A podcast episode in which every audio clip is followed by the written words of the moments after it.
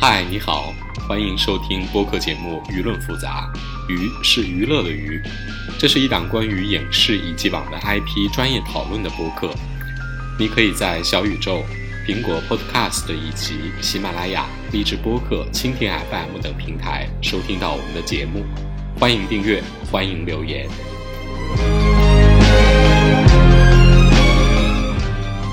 大家好，我是从二。我是农民林，然后终于到了年底这几天，我们准备做一个大胆的决定，就是对二零二一年的影视剧做一个不太正经的回顾啊。啊、呃对对，我们并不想评什么推荐榜或者说什么十大之类的啊，我们只是啊、对、也没有什么奖可以颁， 对对对对，只是那个对今年呃以来的这些呃，尤其是跟 IP 改编有关的这些影视剧的趋势做一个回顾。然后我们这一期也非常开心的邀请到了我们的好朋友，然后呃资深的网文和网剧的专家呃老周同学来跟我们一块儿聊。老周跟大家打个招呼。 Hello，大家好，我是周老师。对对对对，对周老师是一个直常年跟我们一起讲坏话的小 伙伴，对对对，一直潜伏在那个就是网剧的领域里边做了很多事情，对， 然后那个，我们这期很高兴一起来聊，就是大家一起对，反正今年做一个小小的回顾，然后呃，大家对这过去一年的，我们先聊一聊所谓的 IP 改编这一块儿有没有什么印象比较深刻的剧或者是话题现象？老周，你有什么想法吗？呃，我们在聊今年的 IP 改编的时候呢，一定会聊到一个特别重要的话题啊、就是今年就是国家广电总局和中宣部的这个文娱领域的治理治理行动啊、这个行动呢，对于整个网络网文和网络小说和网络影视剧的这个市场呢，是有一个决定性的影响的。所以今年我们可以看到，嗯。分成了非常明显的上下两个半年。上半年的话呢，会有一些比较大热的嗯嗯改编作品出来，嗯而下半年出于受这个文娱治理、文娱领域治理行动的影响呢，我们会看到 IP 改编会遭到一些冷遇。所以今年从整个网文改编的市场来看呢，大热的作品呢都出现在年初，嗯嗯，从获得的效果和网络评分来看呢，最好的两部作品呢还是《山河令》和《司藤》。嗯对，然后尤其是天呐，我刚才你们说的时候，我都已经忘了《山河令》还是今年的事儿， 就这个时间，这个这个速度就像八倍速一样的，一切都发生晚了，感觉像好几年前的片。对，因为中间还是还是经历了一些命运的波折。呃，对。但是其实我们当时聊聊《山河令》，其实也是我们这个播客好像数据最好的一期，对吧？ 对，因为那会儿毕竟还是红啊。呃，对，虽然我个人真的没有觉得说《山河令》改的，要要说改的好，其实是司藤改的更好。要对从技术上来说，哎，天哪！我又想起了尾鱼老师在微博上发出的那个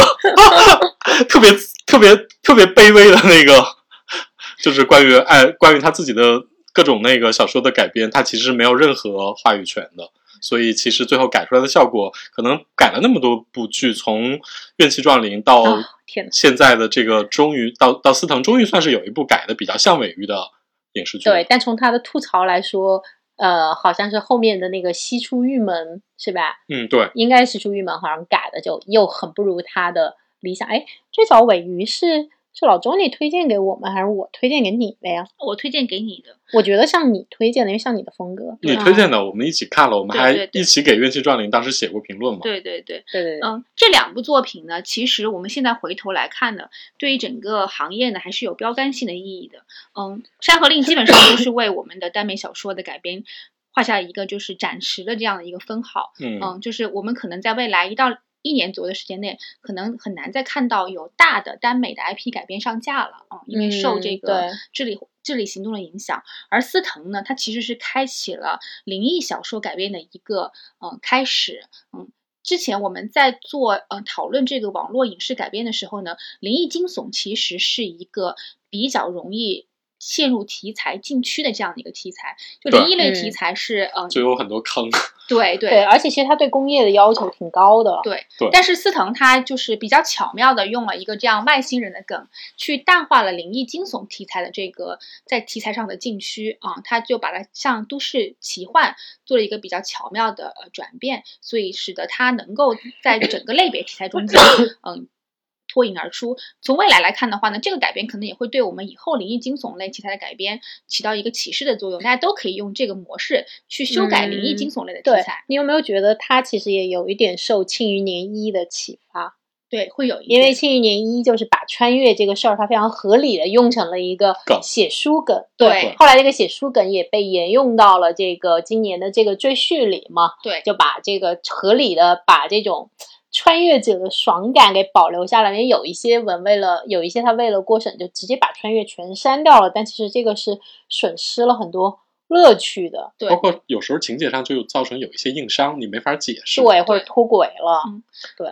但我觉得，反正你从四层也能看出来，就是一个是你要的世界构建要比较圆滑，这样子你在题材和类型转换的时候，你就比较能够扬长避短。另外一方面，我觉得还是四藤，就是就说到底啊，就是人物关系还是立住了。对对对，他的那个人物关系，我觉得就是呃，在做这个灵异的转化的时候，还是很有新意的啊、呃就是女在 A 男欧嘛，对对对而且女为南欧的话，其实，在网文类其实是已经兴起几年了，但是我觉得它正好也有一点，就是我们后面会说的，它有点赶上今年的这种算女权元年的这样的一个大趋势。就是大家都在呼唤一个真正的，你知道阿尔法女主女王，对 对对对，女女 A，对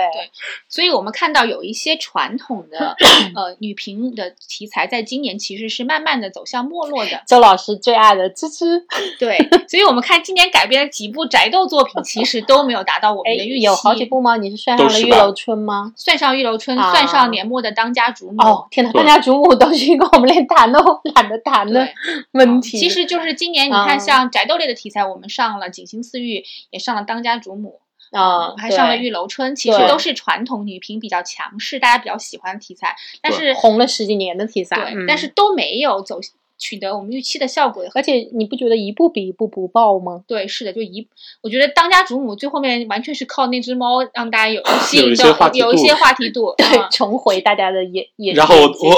我 我虽然只看了几眼，但我还是怒上去打了个一星。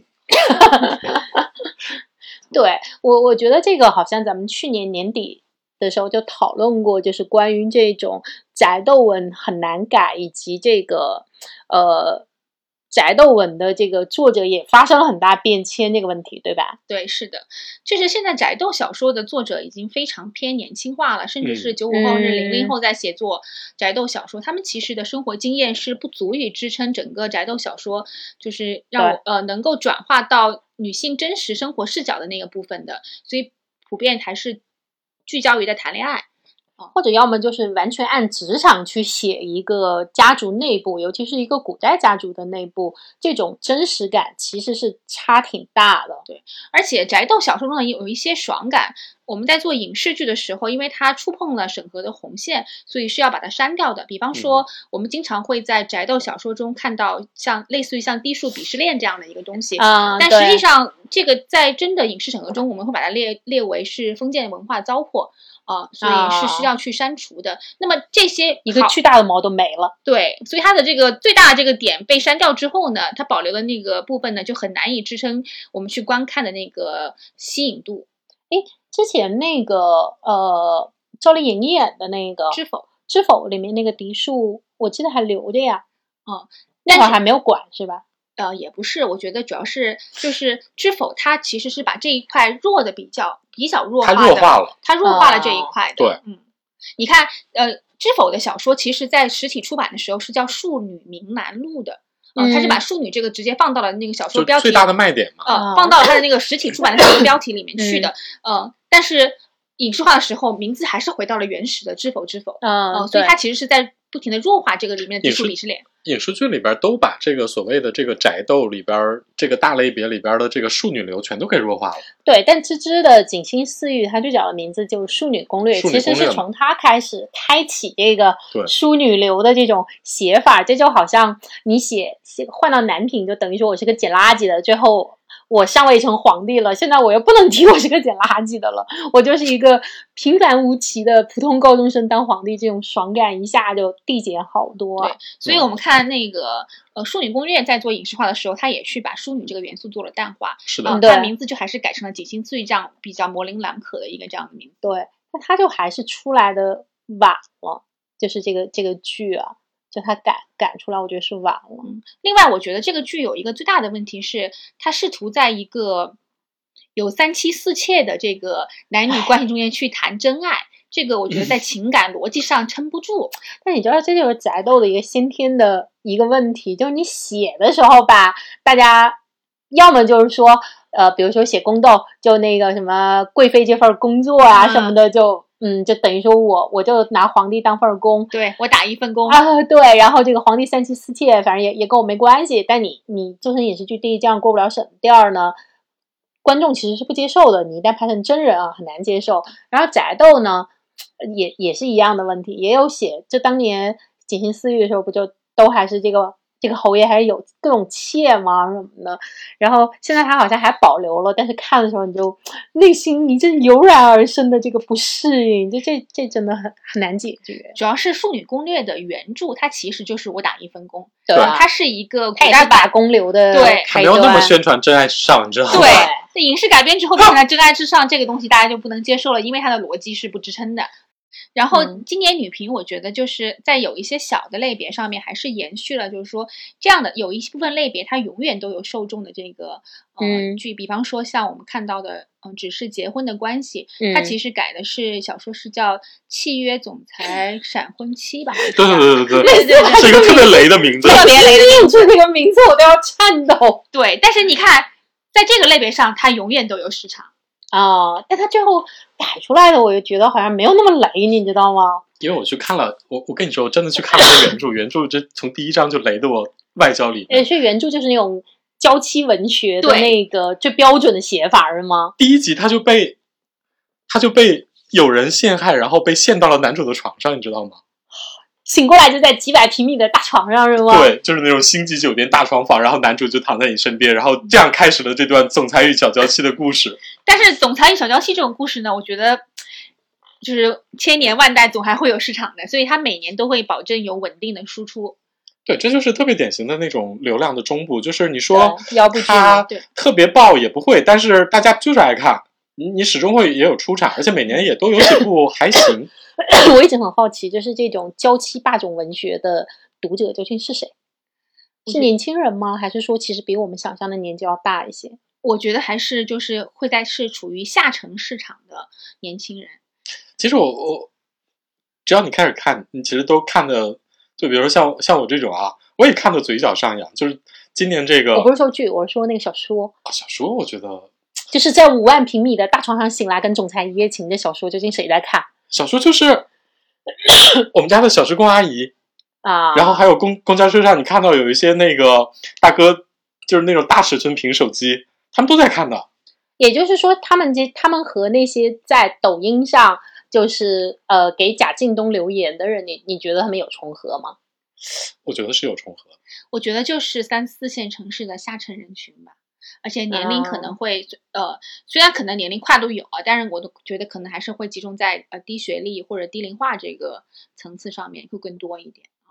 我发现这种 IP 改编有一个好处，就是原著粉不太会来撕剧，你知道吗？ 啊，没错没错，因为原著粉们既不上豆瓣，也不上那种网，不会像雪中悍刀行一样。我觉得那个，因为因为这种大类型，你还是可以归到所谓的甜宠那边嘛。甜啊宠一般对剧的改编，它会给你加料。嗯，一般来说，这种是原著如果有粉丝的话，他也是欣赏这种加料的，嗯就是他是在加强这一段关系，而不是把原著。而且这种原著一般都特别简单，嗯所以改成剧一般来说，它反而会把它给更扩充化，或者是说给它打造的更更更好看一点儿。但是我觉得，就是我们说的只是结婚的关系啊，其实他我们看剧觉得不是那么可怕的一个原因是，演员其实还挺认真和蛮自然的。你有看过别的这种总裁娇妻改的差的吗？嗯，每年都有海量的吧。我觉得好多那个网剧平台里面那种就是腰部以下的那个嗯剧还是特别特别多的，但是它现在就是会有总裁娇妻的一些变种。嗯呃，今年 到下半年有一个比较奇葩的这个小剧杀出来了，就是优酷在播的那个呃《巴比伦恋人》哦那个，剧对对嗯对，它其实是一个霸道王爷爱上我，就本质上还是个小娇妻哲学。那是个啥我都没看，我、啊我听到了名字。哦，它讲的是呃，你十二岁的时候写的羞耻的这个哦嗯日记，然后变成了事实。就是你你你十二岁的写了一本日 记，你你你希望自己的公交卡里有十二亿可以刷，啊然后有大概那个世界首富的王子爱上你，嗯就是这么羞耻的中二日记。那有他一怎么天，变？他怎么成真的呢？是当你变成了一个社畜之后，他他成真了。对，他他是用什么规避掉这个审查风险的呢？呃它是改成了一个奇幻啊、啊它是用奇幻元素去替代了这个审查风险，然后就是啊在这个跟剧私里房面的思路一样。是嗯对，吗然后你你写他写的是一个巴比伦的王子爱上了我，然后这个巴比伦的王 子在一个雪 OK 雪雪夜，嗯啊，然后穿越回到了这个现实社会，然后跟爱上了他。呃这不是有有点像那个什么屋顶王世子那个韩国那个啊？我觉得他是一个天师红河岸的哦对对对对现实对。版，哎，《天师红河岸》我之前听说好像也在改编啊。有吗？哦，我听说是的，因为我当时还非常诧异，心想这要怎么改？呃，总有落地的方法。 对，女对频呢，反正我觉得就是今年，呃，我们来看看女频的基本盘吧。就是我们嗯除开宅斗或者像奇幻这样的基本嗯盘之外，其实今年在呃仙侠玄幻上还是保持了稳定的输出的啊、比方说像《狐珠夫人》这样的、呃嗯 IP 啊、嗯就大每年都会有一到两个仙侠 IP，包括千《千古绝尘》，然后啊、哦呃这两个仙侠对 IP 今年还是出来了，虽然没有取得。大爆的效果，但基本上还是稳定住，在数在收视数据上，它是处于头湖部的位置。湖州湖州夫人的收视其实还挺好的，因为它是一个台网联播嘛，它就等于说是口碑不太行，就可能没有办法像前几年就是延续下来，类似于像花千骨啊，或者是比如说像三生三世这种，就属于口碑收视都特别爆的现象级就就没有，但他们已经属于 S 级。呃，我想聊一下今年我就是自己感觉我就是比较失望的两个嗯 IP，就是我本身本来寄予很大希望，但是我看到以后就是比较失望的 IP，一个是年初播的章子怡演的那个嗯善良呃《上上阳阳赋赋》，因为我本人是很喜欢帝王夜这个原著对小你，你说的。当年就跟我们推过，我们没对有，我们没有人看完了你强它。推了帝王对爷，对对，我强推了帝王夜，而且说实话，这个剧从制作的班底来说，它是一个超配超高配置啊、都是对电影的配置来他们做的，都 S 三 S 级的对了，对对，它从嗯演员的配置到整个服化道和呃美术的配置都是电影级的啊。对嗯，其实原著的这个剧本，就原著小说本身，我觉得放在网文写作里面，从写作的成熟度来说，其实是要超越百分之九十以上的作品的。嗯，但是这个作品，但是这部小说，它遇到两个障碍，一个障碍是，它是一个存量剧，就是它当时在拍的时候呢，已经是几年前的拍了，对然后它直到今年才释放出来。那么几年前的女性观众的审美，到现在为止，她的审美取向已经发生了很大的变化。嗯，就是她如果是在跟《楚乔传》一样，在大女主走红的那个年代被释放出来，她的可能评分会更高一些。但是她当走到一个呃由这个呃耽美或者是说呃女女整个女就是女性向她的这个口取取向变化的这个年代时候呢，这样的作品它未必能得到当下的这个女性向的审美的东西。然后另外一个就是呃演员的适配性的问题啊、对，因为这个就跟那个杨幂演《狐珠夫人》是一样的，就是。嗯呃，超年龄的去饰演演出不太适合自己的角色，哪怕你是章子怡，你也不太可嗯能成功。对哦、所以导致了整个剧在口碑上的崩盘。这跟嗯《千古缺城》其实是一样的问题嘛，就是女女演员太没有说服力。就是大家记住，就千万不要硬去演年龄比自己小很多的角色，对，就是基本上都是个悲剧呃，。或者说你本人长这样现实主义题材脸，不要强行演演天仙。嗯，还挺难的。对所以《上阳赋》是一个我们就是非常可惜的一个这样的作品。其实好像他后面还可以，但是已经没有人有耐心看到那儿对了。呃，这个原著的作者《媚语者》其实是早期的言情四小天后之一，她是和哦那个《步步惊心》的作作者桐华呃是桐吧华是并起的这样的一哎个，绯我思纯跟他们是同期吗？同期。啊，我们早期的言情四小天后讲的就是《媚语者》。桐华、藤平和呃给我思存，哦嗯，，对，但是到现在对为止，目目前还有持续的产出能力的，我觉得只有桐华和肥沃思存了，另外两个好像都已经不写了。但这个确实是因为，嗯，上来就是电影级的卡司嘛，所以我们其实给的关注度是很高的。对嗯，就类似于嗯类似于我上次们一下凡嘛，对对对，类似于我们现在在期待呃雪中上雪中上映是一样的，因为它无论是 IP 的体量还是演员阵容来说，它都是一个嗯、你相信他有对做好的能力，能力，对但是都没有达到我们的预期，这是对非常可惜的一件事情。对，而且像这种，而且我觉得他他其实比《胡珠夫人》还要更典型一点儿，就是你是相相当于你是在做一个降维打击，我们当时认为都是降维打击，就是你提供了远超这个行业的工业的水准，你其实是应该做出一点儿 新的东西去去为后面的人拓展开这个领域和尝试的，我觉得这是头部剧，呃，应该起的一个带头的作用，或者说一个引领的作用。但是其实它是它没有，而且它做的可能就是就这种规矩的程度，它可能还不如《虎珠夫人》，你知道吗？对，我觉得今天这个很明显就是那个，你看欧美大导演、电影大导演去嗯拍电视剧，对，都拍的特别成功，对成立了标杆儿。但在我国，前有单阳父，单阳父，后有冯小刚老师的《北辙南辕》，啊、对，包括你说像《鱿鱼游戏》的导演本身好像也是那个熔炉的导演，对吧？对，它其实对是一个电影看到电影对，咖，嗯，然后大家来拍电视剧，就是我觉得人还家真下凡都很成功，人家下凡都很成功。在我国呢，就其实你看今年所有口碑都还不错的剧，其实都是小成本、小制作。对，而且他下凡成功的一个好处是他真的把这一块儿的领域给做大了，包括对之前美美剧的像《大小谎言》这种，它确实是给这种现实主义题材的女性题材，它就给你多扩出一块儿的空间，就是你其他不敢进的人现在敢进了。不但是最最现实的就是这些大导演拍电视剧，他把预算直接就拉到了另外一个档次，是以对后就有人敢做这种预算的拍摄了，没错呃，对，而且它成了呀，呃就是对你你 投在这儿必须还是得成。啊，对啊，因为大逃杀题材，你想日本之前网飞的啊《弥留之国的爱丽丝》，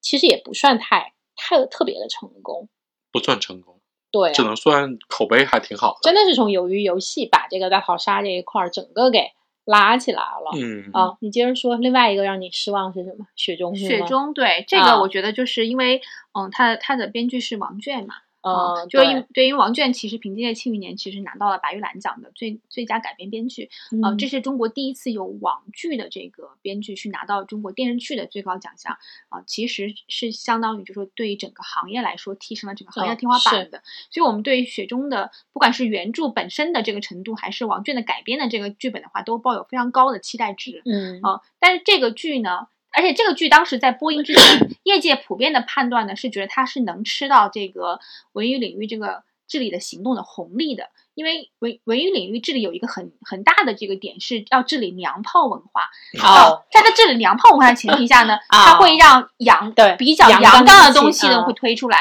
这个剧的本身其实是一个带有中国传统武侠内核的一个东西，它其对实是非常阳刚的，所以普遍认为它这个剧是能吃到这个呃嗯，这个政策红利的。对，啊就是符符合这个导向嘛。对，但是因为，但他，但是他就成也武侠，败也武侠，他对反而就是因为他没有把武侠这一块做好，所以冒犯了我们这些传统武侠受众的这些观众，大家对你的这个世界观也好，或者是你的人物塑造也好，他不认可。对，因为我们在上回的播客里说过，我们就是看过王娟的剧本嘛，其实觉得王娟的水准并没有下降。对，但是它一旦转化为视听语言之后，它作为武侠剧的这个本身的视听是失败的，说句实话是失败的。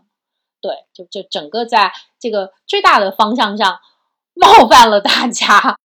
而且我觉得就是这里边儿，你看今年有一部另外一部男频的剧，就是也是非常著名的 IP，就是《斗罗大陆》啊，《斗罗大陆》哦，就是唐啊，三，董大会是今年吗？他真人版是今年的呀，他的天哪剧是今年的呀，是那个肖战演的呀，那我给他打一星了吗？如果我没有的话，等我去打个一星。不是，就是《斗罗大陆》这部剧的编剧也是王娟，啊、就是对那部剧的节奏也明显有非常大的问题，就是一方面它是跟那个原著的主线的情节是有关系的，另外一个我觉得还是在制作上，就是就包括《雪中悍刀行》和《斗罗大陆》，它其实整个剧的那个节奏都有问题，就最后呈现出来的效果，我觉得就是作为编剧啊，还还是要讲一下，就是它可能未必的因为这里边存在着好几层的转化，你从原著到剧本，再从剧本到整个的剧，这中间经过了很多次转化之后削弱，你最后看到的效果就就比如雪中就还挺让人不满意的，而且是那种你带着期待的不太不满足。而且今年的是在《雪中悍刀行》的评论里看到了最大规模的原著粉和剧粉之间的大掐特掐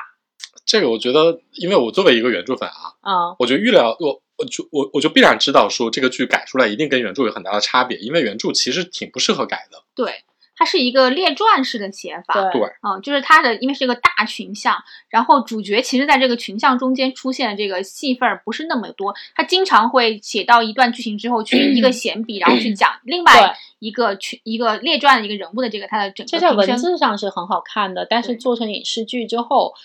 就是你会发现，经常大家吐槽一个点是，原著这么好，你照着拍都行了，为什么还拍成这样？但是你如果真的照着他那个拍，其实会被骂得更惨。对，对，所以我啊其实期待的是呈现出一个王倦，或者是整个制作团队，包括张若昀他们塑造出来的一个新的雪中，但最后这个雪中没立住。嗯，